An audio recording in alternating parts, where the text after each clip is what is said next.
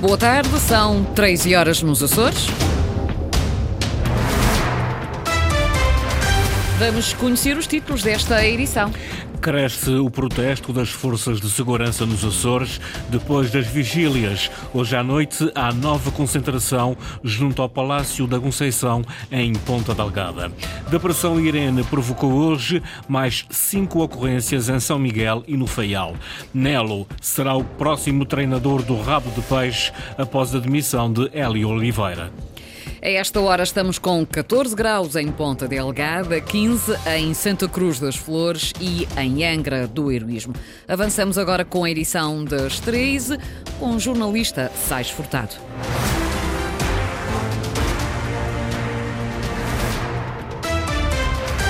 O protesto nacional das forças de segurança ganha cada vez mais expressão nos Açores. Hoje à noite há nova concentração junto ao Palácio da Conceição, em Ponta Delgada, mas não é iniciativa inédita. Nas últimas 3 noites houve espaço a vigílias e até a pernoitas ao relento junto ao Comando Regional. Luísa Couto. Há quem passe a noite ao relento e da rua siga para a esquadra para cumprir a jornada de trabalho. Outros, ao final do dia, saem do trabalho e, antes de irem a casa, concentram-se em vigília. Para alguns agentes da PSP da Ilha de São Miguel, esta tem sido a rotina dos últimos 3 dias e 3 noites. Dizem-se solidários com os colegas que em Lisboa, mais perto do poder central, reclamam melhores condições para as forças de segurança. O nosso foco é mesmo a melhoria dos polícias, da condição de vida dos polícias, das remunerações, das tabelas. Repare, nós somos considerados, ou melhor, somos desconsiderados pelo governo na que essa matéria diz respeito, e os polícias estão dia para dia a perder poder de compra e a serem pouco dignificados. E nos Açores garantem: existem motivos acrescidos para o protesto dos profissionais da PSP, da GNR e dos serviços prisionais. Toda a gente sabe que o nível de vida é muito mais caro nos Açores. Muitos polícias nem são colocados em São Miguel, onde as condições até são melhores, mas, por exemplo, são colocados nas Flores ou no Corvo, é que as condições do nível de vida é muito mais caro para quem está lá deslocado. E nem neste campo há sensibilidade. Já foi pedido diversas vezes o subsídio complementar, que é dado a outros funcionários na região autónoma dos Açores, tal como o subsídio de insalubridade, como é dado a outros funcionários do Estado nos Açores, mas continua a não ser dado. Para o início da noite de hoje está já agendada uma nova concentração das forças de segurança junto ao Palácio da Conceição. Será assim por tempo indeterminado, junto de decisores políticos ou simplesmente na rua. Mau tempo desta noite e manhã provocou mais estragos em São Miguel e no Faial. São ainda consequências da passagem da Depressão Irene pelos Açores. Desde as 0 horas foram registadas derrocadas nas Feteiras e também no Porto Formoso. Ana Leal Pereira. Foram 5 as ocorrências registadas hoje devido à passagem da Depressão Irene, uma obstrução de via e uma inundação em Ponta Delgada. Na Horta foram registadas queda de árvores, derrocada de um muro e inundação de moradia. Segundo a Proteção Civil dos Açores, não há registro de vítimas nem necessidade de realojamentos. A chuva intensa também provocou derrocadas nas vias de acesso ao Porto Formoso. A estrada da Ladeira da Velha ficou encerrada ao trânsito, mas, segundo o presidente da Junta de Freguesia, não se registaram danos maiores. Esta noite houve uma derrocada. Já ontem houve no caminho do Lameiro, que é a zona da Ladeira da Velha, a seguir à praia. Só acionámos os serviços, limpámos o que havia lá, e hoje, mais abaixo, junto às casas, volta a ter um lance de terra e uma derrocada, felizmente sem danos maiores para os moradores ali da zona. Apesar de ser relativamente próximo às casas, nas primeiras casas quem desce para a praia. Segundo Ruben Adriano, presidente da Junta de Freguesia do Porto Formoso, as estradas já reabriram à circulação automóvel. Encerrados desde a semana passada estão os acessos aos trilhos pedestres do Moinho do Félix, na Lomba de São Pedro, e da Ladeira da Velha, no Porto Formoso, devido a pequenas derrocadas. As más condições meteorológicas também afetaram o Parque Eólico dos Graminhais, em São Miguel. Segundo a diretora de comunicação da EDA, deste incidente não resultaram danos humanos, nem há impactos para os consumidores de eletricidade. Já o prejuízo ainda não está apurado. A estrutura, garante Isabel Barata, está neste momento isolada e em segurança. Houve estragos numa eólica, não sabemos exatamente qual a causa. Neste momento estamos a falar de um equipamento complexo e, portanto, vamos fazer peritagens que vão envolver o seguro, o fabricante e também um perito de EDA renováveis. E só depois dessas peritagens é que poderemos saber com mais pormenor o que é que se passou. Tudo isto vai levar algum tempo. Neste momento, a nossa principal preocupação da empresa é colocar a instalação em segurança. Neste momento, aquela instalação está isolada, não está em funcionamento e assim vai permanecer até termos os resultados da peritagem. Isabel Barata, sobre os estragos registados ontem no Parque Eólico dos Graminhais. Penoso, mas possível. O Conselho Económico e Social dos Açores está mais confiante no aproveitamento integral pela região dos fundos PRR. A evolução das taxas de execução no terceiro trimestre de 2023 justifica a posição do CESA. Passaram de 62% para 75%.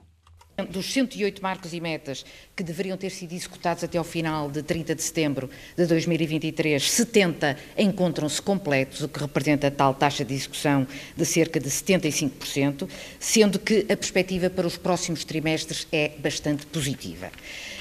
Das três dimensões, digamos que aquelas que se encontram mais bem posicionadas são a transição digital e a transição climática.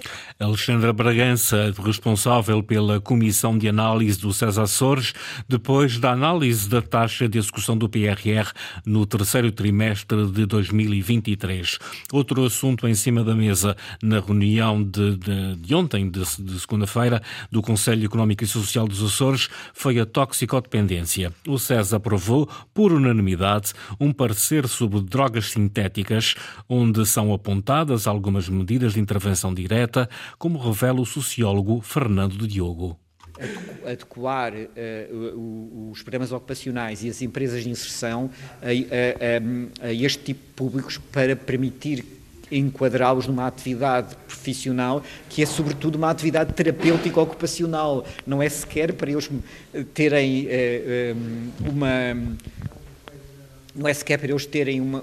uma produtividade que seja real e que dê lucro a patrões, porque isso não vai acontecer dadas as suas limitações. É mais para eles poderem ter a dignidade de uma ocupação a que possam chamar trabalho, o rendimento conducente e que evite que eles tenham atividades criminais ou mendicidade. Algumas das recomendações do CESA para mitigar o fenómeno das drogas sintéticas nos Açores.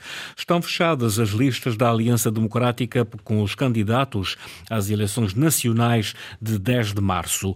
Paulo Muniz volta a ser o número 1 pelo Círculo dos Açores. Mantém-se também em segundo e terceiro lugares da lista nacional de social-democrata Francisco Pimentel e Lídia Quadrado, aliás, da lista do Círculo Açores. André Pontes surge em quarto lugar. Em quinto lugar, foi aprovado um nome a atribuir ao CDSPP, que no caso dos Açores será Nuno Melo Alves. Judite Simas é a primeira suplente na lista do Círculo Eleitoral dos Açores à Assembleia da República. Os sociais-democratas anunciaram ontem à noite as listas da Aliança Democrática após o Conselho Nacional do PSD. Na pré-campanha para as regionais de 4 de fevereiro, o PAN esteve esta manhã no Centro de Saúde da Ribeira Grande, onde defendeu mais meios e melhores condições de trabalho para os profissionais desta área. Pedro Neves, cabeça de lista por São Miguel do partido Pessoas, Animais e Natureza, aproveitou também para reclamar uma bonificação na ordem dos 50% para os médicos da região.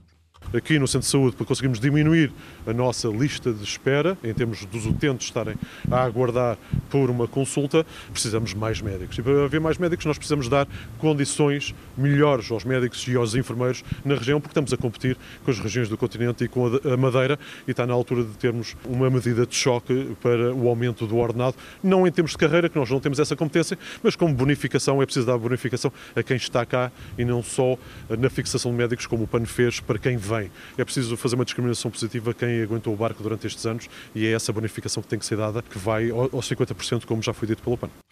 Aumento na remuneração dos médicos, a solução do PAN para ajudar na fixação destes profissionais no Serviço Regional de Saúde e ainda na diminuição das listas de espera para consultas e cirurgias nos Açores. E a CDU, em pré-campanha, esteve hoje na Ilha do Faial.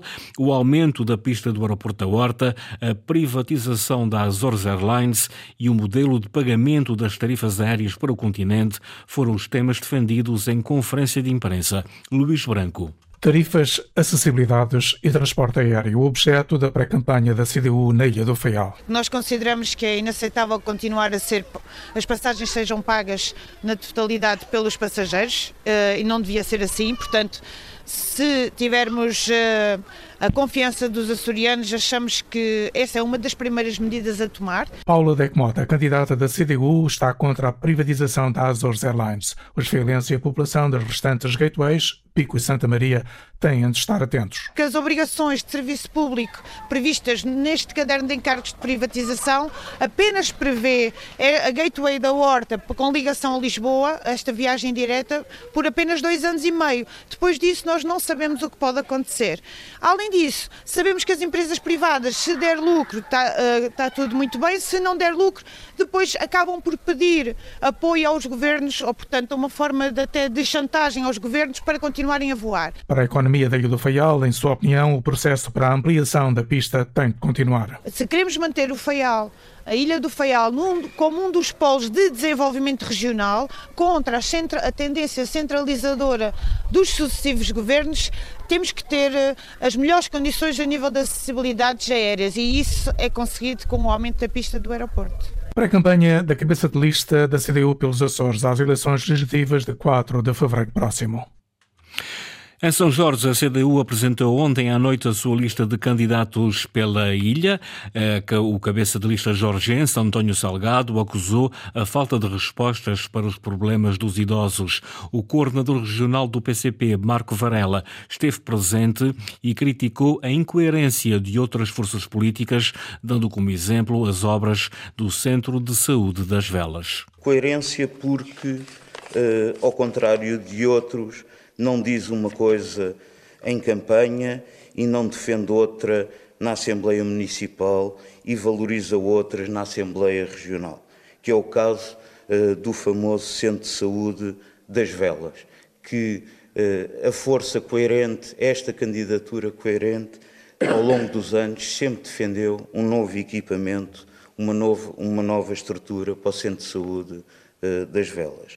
Marco Varela na apresentação da lista de candidatos da CDU por São Jorge.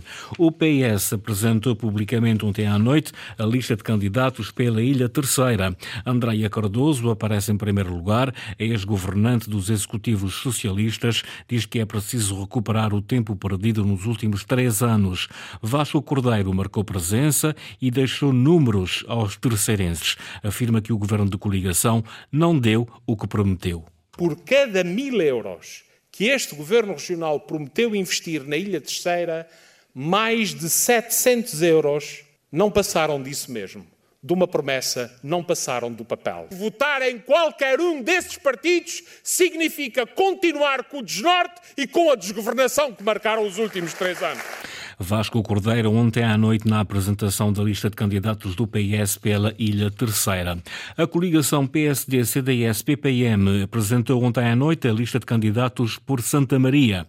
Carlos Rodrigues, antigo presidente da Câmara de Vila do Porto, é o cabeça de lista. José Manuel Bolieiro marcou a presença e acusou o seu adversário Vasco Cordeiro de falta de coerência. Com a mesma convicção, isso tem muito que se lhe diga, que me disse na cara que a tarifa Açores era uma medida mal estudada impossível e ilegal, diz hoje em pré-campanha eleitoral, que estejam seguros que vamos continuar a fazer, se formos governo, o que este governo andou a fazer.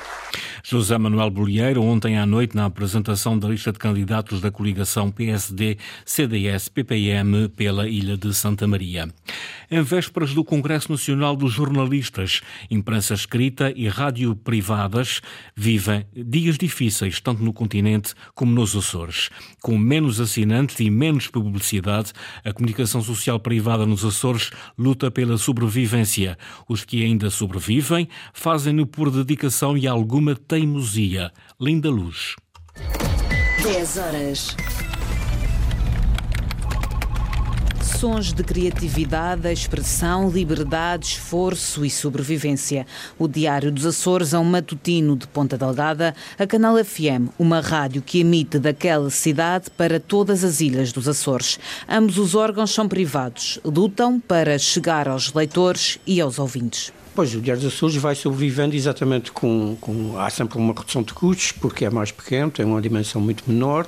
Nós somos aqui 3 jornalistas a tempo inteiro, praticamente. Osvaldo Cabral é diretor executivo do Diário dos Açores há 9 anos. Mário Travanca detém a Canal FM. Nós andamos no movimento inverso àquilo que é o necessário, que é a redução de pessoal, em função daquilo que tem sido a redução dos proveitos do desenvolvimento da atividade. Nós reduzimos o pessoal e trabalhamos com colaborações. Há cada vez mais dificuldades em cumprir o propósito e chegar ao público. Em meados de 2022, o Diário deixou de imprimir em papel. Fomos obrigados a reinventar-nos nesta distribuição. O que fizemos foi, basicamente, acelerar um pouco mais a distribuição via digital. Mas depois da tempestade veio a bonança para o Diário dos Açores. O mesmo não aconteceu com o incentivo do Faial. O único jornal diário da ilha teve a sua última publicação em papel a 4 de janeiro. Custos e mais custos, no meio que sofre dificuldades. Vão sobrevivendo. Vou-lhe chamar assim, não sei se bem se mal, uma ideia teimosa de que ele tem que existir e tem que continuar a existir. Pelos assinantes, pelos leitores, pelos fiéis ouvintes. Nelo, técnico que assumiu o São Roque em novembro, será o próximo treinador do Rabo de Peixe. Hélio Oliveira apresentou a demissão do cargo após a derrota do último domingo frente ao Sertanense por 2-0. Henrique Linhares. É o ponto final na ligação de Hélio Oliveira ao desportivo de Rabo de Peixe. O treinador de 41 anos apresentou a demissão na sequência dos maus resultados da equipa na Série C do Campeonato de Portugal. A turma da costa norte da ilha de São Miguel perdeu os 2 últimos jogos que realizou em casa na prova, 1-0 frente ao Fontinhas e 2-0 diante do Sertanense. O Rabo de Peixe está em zona de descida no 11º lugar, com 16 pontos. Hélio Oliveira assumiu o comando técnico do clube na reta final da época de 2021-2022, tendo contribuído para a manutenção no Campeonato de Portugal. Na temporada passada, destaque para o 4º lugar na Série D do campeonato e para a qualificação aos 8º de final da Taça de Portugal. Foi a melhor época da história do clube, coroada com o título de campeão da Taça de São Miguel, após vitória por 2-1 na final sobre o Operário. Hélio Oliveira deixa o comando técnico do Rabo de Peixe. Nelo é o senhor que se segue. Foram as notícias da região, edição das 3 com o jornalista Saes Furtado. Notícias em permanência em acores.rtp.pt e também no Facebook da Antena 1 Açores.